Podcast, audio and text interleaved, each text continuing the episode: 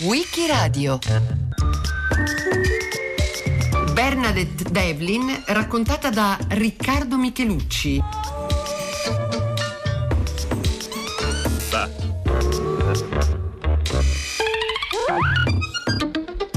Quando il 22 aprile 1969 Bernadette Devlin si presentò per la prima volta nelle sale austere del Parlamento di Westminster a Londra, aveva appena 21 anni e si apprestava a diventare la più giovane deputata della storia britannica. Tutte le telecamere e i fotografi erano per lei, la passionaria irlandese, leader del movimento per i diritti civili dell'Irlanda del Nord, che la stampa si era già affrettata a definire con toni sprezzanti la Fidel Castro in minigonna.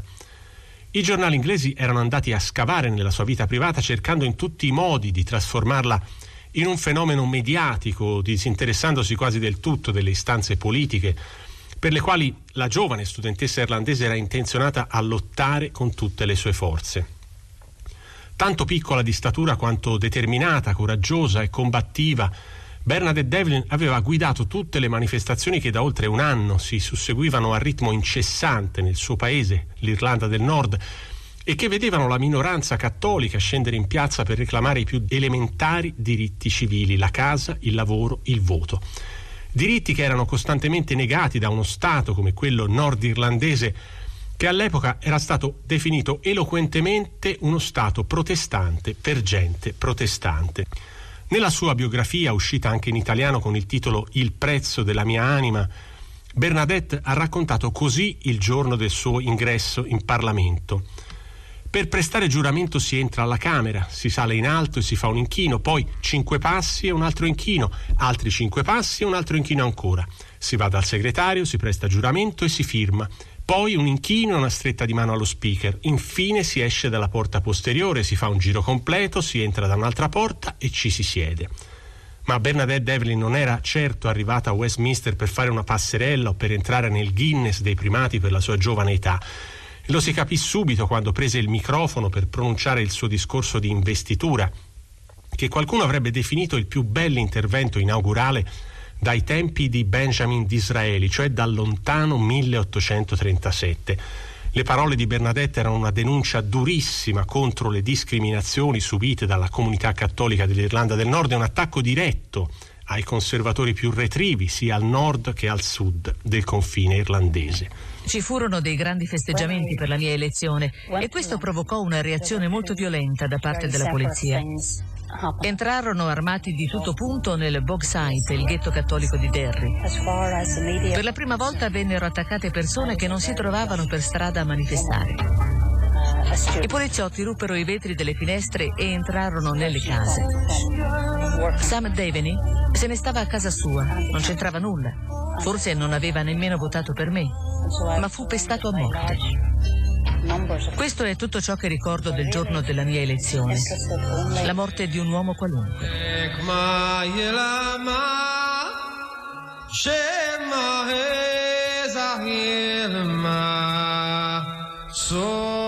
In uno dei punti centrali del suo discorso di investitura, Bernadette Devlin comunicò in modo perentorio ai suoi nuovi colleghi del Parlamento che la minoranza cattolica dell'Irlanda del Nord reclamava parità nel diritto di voto.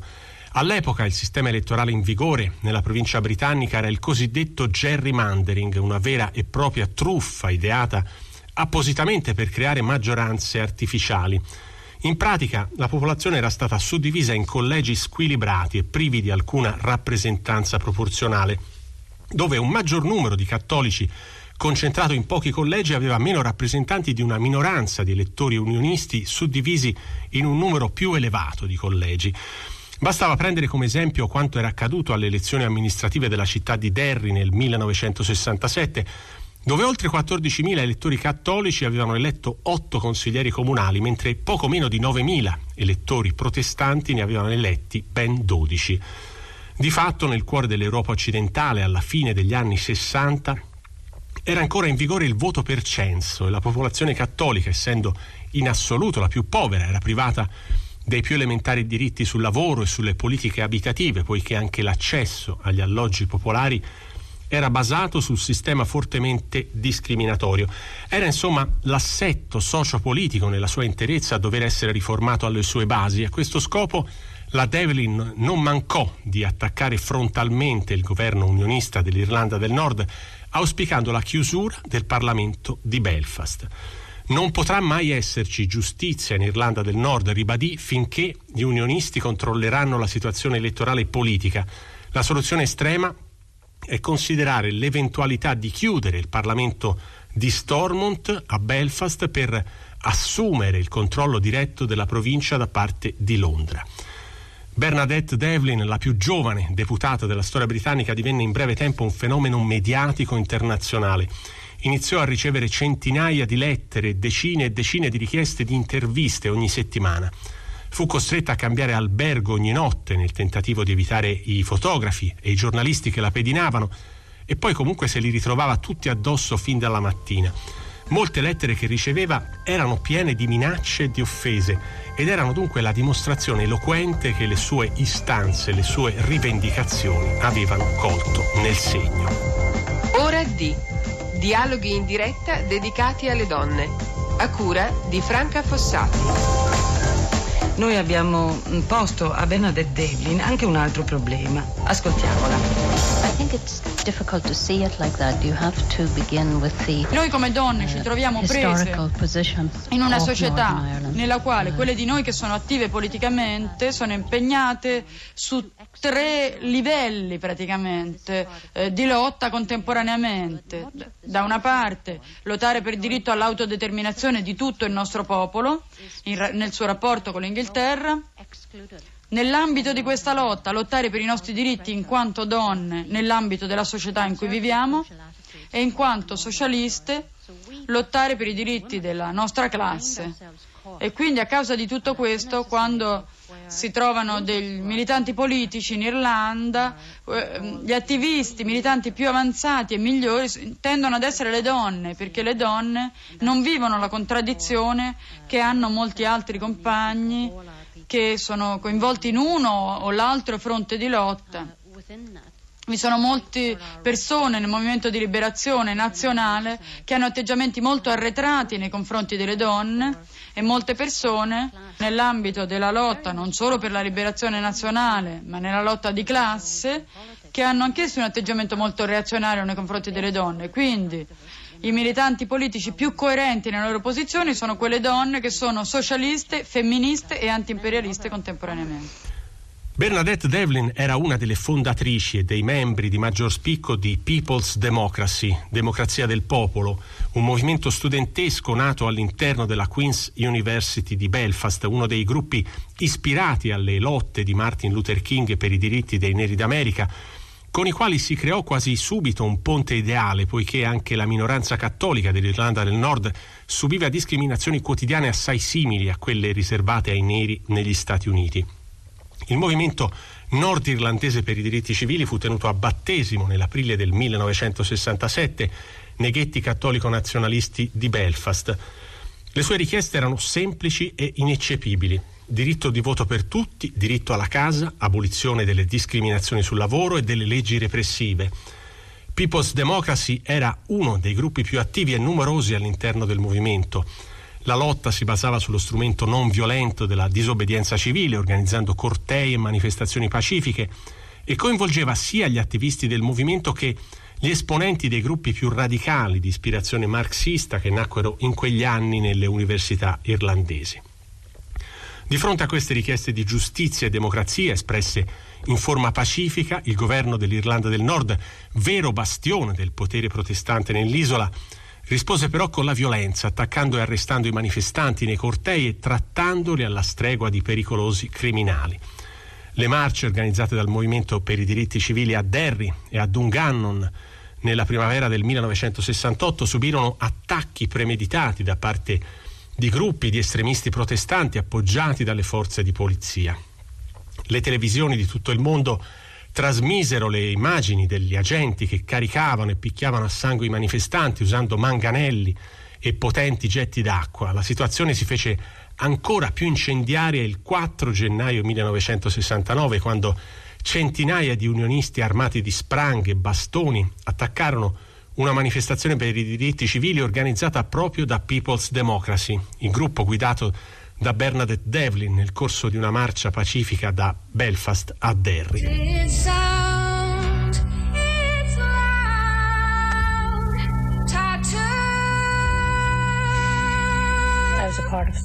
Il primo gennaio del 1969 fu organizzata una marcia studentesca da Belfast a Derry. Era la risposta a un discorso in cui il primo ministro dell'Irlanda del Nord sosteneva che i cattolici avrebbero imparato a comportarsi da protestanti se solo avessero avuto dal governo case decenti e lavatrici. Il movimento studentesco ritenne questa affermazione un modo offensivo, insultante e altezzoso di introdurre la democrazia nel paese. La marcia non era illegale, era stata autorizzata dal governo, ma noi sapevamo che i protestanti avrebbero fatto di tutto per fermarci e costringerci a lasciare la strada principale che collega Belfast a Derry. E infatti il secondo giorno, quando arrivammo in una zona chiamata Burnt Hollet, fummo aggrediti da gruppi fedeli alla corona britannica. La polizia ci costrinse a spostarci sul ciglio della strada, ci fecero fermare, eravamo indifesi e senza possibilità di fuga. Poi la manifestazione fu attaccata, ci furono molti feriti, 86 persone furono ricoverate in ospedale. E nonostante gli aggressori fossero tutti armati di mazze chiodate e sassi e spingessero i nostri verso il fiume, non ci fu nessun arresto e nessuna denuncia. Anzi, molti di noi furono arrestati perché dopo l'aggressione si rifiutarono di seguire le istruzioni delle forze dell'ordine. Ma non ci fu nessuna rappresaglia, non venne lanciata una sola pietra contro gli aggressori. Noi proseguimmo la marcia. Vennero le ambulanze, portarono via i feriti e il resto del corteo andò avanti e quel giorno stesso raggiunse Derry. Quella fu l'ultima grande manifestazione non violenta. Nata nel 1947 a Cookstown, una cittadina dell'Irlanda del Nord a metà strada tra Belfast e Derry, Bernadette Devlin era la terza di sei figli di una famiglia della classe operaia cattolica del luogo. Suo padre morì quando lei aveva appena nove anni, costringendo la famiglia a vivere di sussidi. L'assegno di mia madre vedova, gli assegni familiari e altri supplementari. Io mi arrabbiavo molto per l'atteggiamento degli assistenti sociali che venivano a trovarci per i sussidi. Avevamo diritto a quei soldi. Mio padre aveva lavorato e pagato l'assicurazione per tutta la vita, ma quelli ti facevano sentire come se stessero tirando fuori dei soldi per dei poveri che non li meritavano e che avevano la faccia di bronzo di essere orfani. Non sono socialista per elevate teorizzazioni intellettuali. È stata la vita che mi ha reso tale. La nostra povertà non era estrema, ma era la povertà del minimo necessario per condurre una vita appena dignitosa. Una povertà che costringeva mia madre a dire al momento del tè se vi mangiate tutto il pane non ne avrete più domattina per colazione. Alcuni anni dopo morì anche sua madre. Bernadette, appena diciannovenne, dovette occuparsi dei fratelli minori. Nel frattempo era riuscita a iscriversi alla facoltà di psicologia dell'Università di Queens a Belfast in un'epoca in cui per un membro della comunità cattolica era molto difficile anche soltanto essere ammesso. In seguito avrebbe spiegato che proprio i livelli di miseria che aveva sperimentato sulla sua pelle fin da bambina le avevano dato la forza e la determinazione per andare avanti. All'università ebbe inizio anche la sua attività politica, che in breve tempo la mise in luce come la leader naturale di un movimento che stava nascendo proprio in quei mesi. Il punto di non ritorno fu la marcia organizzata dal Movimento per i diritti civili il 5 ottobre 1968, che si concluse con un feroce pestaggio dei manifestanti da parte della polizia. Ancora oggi posso vedere le loro facce, l'odio terribile disegnato sui volti degli agenti, ha raccontato Bernadette molti anni dopo. Quel giorno capì fino in fondo come funzionava la nostra società. A dispetto della giovane età, Bernadette Devlin era estremamente carismatica, coraggiosa e combattiva. Il suo eloquio rapido e tagliente, lo sguardo deciso e sicuro di sé, avrebbero fatto di lei anche un simbolo della lotta per l'emancipazione femminile. In pochi mesi divenne uno dei punti di riferimento delle manifestazioni per i diritti civili e nell'aprile del 1969 prese parte alle elezioni supplettive che si resero necessarie dopo la morte di George Forrest, deputato nel collegio nordirlandese del Mid-Ulster. L'affluenza ai seggi fu straordinaria, intorno al 92%, a dimostrazione di quanto quel voto fosse sentito nella piccola provincia britannica.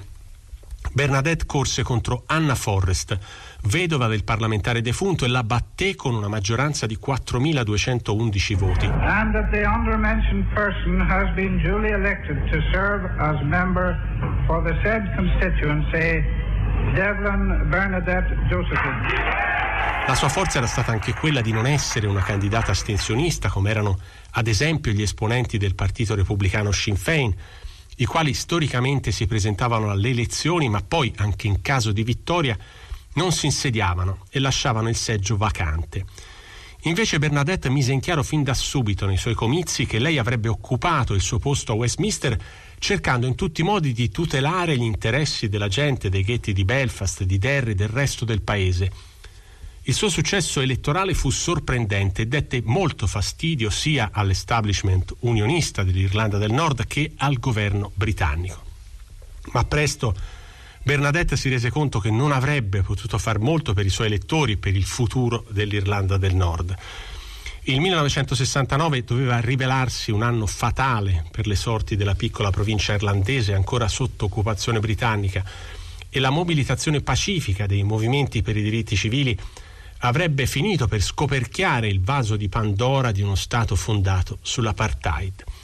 Il 14 agosto 1969 l'esercito britannico fu schierato per le strade dell'Irlanda del Nord e di fatto ebbe inizio la fase moderna del conflitto anglo-irlandese. In Belfast, the British Army is once again back in the old routine.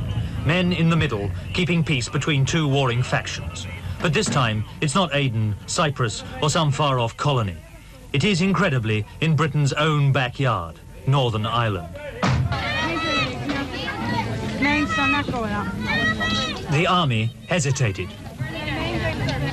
We are working on this so-called peace line further up behind us at exact locations. We know exactly what we're doing. The reason we were here is that yesterday they asked us to take this down, regardless of the peace line. In 1803 we sailed out to sea, out from the sweet town of Derry.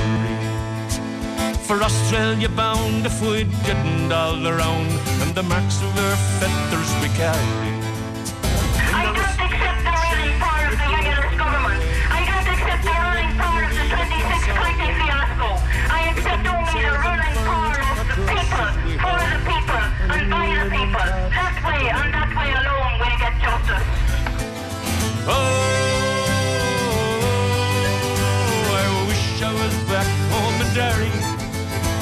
L'immagine più famosa e iconica di Bernadette Devlin è quella di un murale della città di Derry. La ritrae mentre grida, armata di megafono, arringando la popolazione del ghetto di Bogside nell'agosto del 1969, quando per due giorni ininterrotti gli abitanti del quartiere popolare di Derry furono costretti a difendersi dagli attacchi delle bande paramilitari protestanti e dalla polizia. La cosiddetta battaglia del Bogside Fu un episodio memorabile di resistenza urbana e rappresentò il momento culminante di una protesta che durava ormai da quasi un anno. Per avervi preso parte, Bernadette fu accusata di incitamento alla rivolta e condannata a sei mesi di carcere. Fece appello, ma perse. Nel 1970 fu arrestata e tradotta nel carcere femminile di Armagh, dove scontò la sua pena. Nel frattempo l'Università di Queens l'aveva cacciata, ponendo fine per sempre alla sua carriera universitaria. Quello stesso anno, il 1970, corse di nuovo alle elezioni come candidata socialista indipendente e venne rieletta al Parlamento di Westminster. Qualche mese prima era andata negli Stati Uniti.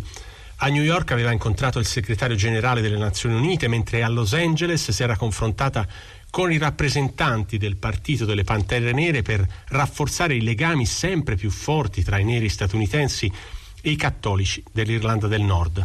Bernadette Devlin, 22 anni, la più giovane deputatessa del Parlamento britannico. Durante gli incidenti di Londonderry ha vissuto giorno e notte sulle barricate. Poi è andata in America a raccogliere denaro per i poveri del suo paese. Finora il governo unionista non ha voluto concedere niente al movimento per i diritti civili. Al contrario, le poche riforme ottenute sono state fatte per favorire i soli protestanti. Il governo ha agito cioè in modo tale da far apparire agli occhi di tutti che le concessioni sono state fatte in seguito alle pressioni degli estremisti protestanti e sono state quindi indirizzate esclusivamente in loro favore. Il movimento per i diritti civili ha chiesto che ogni cittadino di questo Stato abbia diritto al voto. Ha chiesto l'abrogazione della legge sui poteri poteri speciali, il disarmo della polizia, la fine della discriminazione religiosa nell'assegnazione delle case e dei posti di lavoro. Queste le riforme più importanti che non ci sono state finora concesse e che questo governo, secondo me, non approverà per paura di una rivolta degli orangisti in difesa dei loro attuali privilegi. Domenica 30 gennaio 1972 è una delle date fatali della storia del conflitto anglo-irlandese. Quel giorno Bernadette Devlin si trovava nella cittadina di Derry per partecipare a una marcia per i diritti civili che sarebbe passata tristemente alla storia. Il programma della giornata prevedeva che al termine della manifestazione la giovane deputata salisse sul palco e prendesse la parola davanti alla folla. Nessuno però poteva immaginare che i paracadutisti britannici avrebbero aperto il fuoco contro civili inermi compiendo un massacro, la cosiddetta Domenica di Sangue. Quel giorno anche Bernadette, che all'epoca era incinta della sua prima figlia, rischiò di essere colpita dai proiettili sparati dai militari ad altezza d'uomo. Era l'unica parlamentare presente sul luogo della strage e il giorno dopo a Londra cercò di intervenire nel corso della seduta della Camera dei Comuni per portare la sua testimonianza e denunciare il massacro compiuto dalle truppe britanniche contro civili inermi. Chiese la parola con insistenza ma le fu negato il diritto di parlare. Quando il ministro dell'Interno, il conservatore Reginald Modling, spiegò all'aula che i paracadutisti avevano aperto il fuoco sulla folla per difendersi, Bernadette perse il lume della ragione. Si alzò dai banchi dell'opposizione e iniziò a gridare contro il ministro, dandogli del bugiardo. Mentre lo speaker della Camera la redarguiva, lei scese in fondo all'emiciclo e cercò di sollevare la mazza cerimoniale per protesta, ma non ci riuscì perché era troppo pesante. Quando si rese conto di essere a pochi passi dal ministro Modling, Bernadette si avventò su di lui e lo colpì con uno schiaffo in pieno volto. Nacque un parapiglia e la seduta fu immediatamente sospesa. What I achieved was simply delivering to the Home Secretary a simple proletarian protest, the fact Bernadette spiegò poi alla stampa che quel gesto rappresentava una protesta proletaria contro il ministro dell'interno, il quale, mentendo spudoratamente sul massacro compiuto dai soldati, si era reso responsabile di fatto della morte di 13 innocenti. Che cosa penso sull'assassinio delle 13 persone che sono state uccise per la strada dalle truppe? Noi siamo delle persone che cercano di ottenere i giusti diritti diritti con mezzi pacifici e loro ci hanno dimostrato che noi non possiamo contrapporre il nostro numero alle loro forze armate. Noi eravamo 5 contro 1 ed i 5 erano disarmati. Loro hanno sparato contro 2000 persone disarmate e questo era come ucciderli e guardarli morire. 13 unarmed civilians were shot in the back by a murdering group of thugs with the tacit support of the Home Secretary and no doubt the orders of the Minister. Nei suoi anni di attivismo politico all'interno del movimento per i diritti civili, Bernadette Devlin si era sempre ispirata agli insegnamenti di Martin Luther King, alla filosofia della non violenza e della protesta pacifica. Ma di fronte al ministro britannico che cercava in tutti i modi di scaricare sulle vittime la colpa di quel massacro per scagionare l'operato dei militari, forse neanche Gandhi sarebbe riuscito a far finta di niente. Il mio unico rammarico, spiegò Bernadette molti anni dopo, è stato quello di non averlo colpito più forte.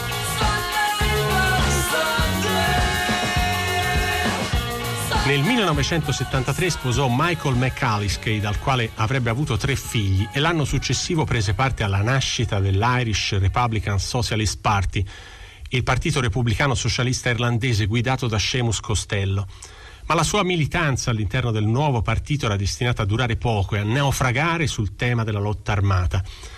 Bernadette si disse sempre contraria all'uso della violenza e ben presto fu costretta a dimettersi dal partito a causa di dissidi con lo stesso Costello, che era invece un sostenitore dell'uso delle armi attraverso il gruppo paramilitare denominato INLA. Quello stesso anno, il 1974, Bernadette si candidò di nuovo alle elezioni ma non risultò eletta.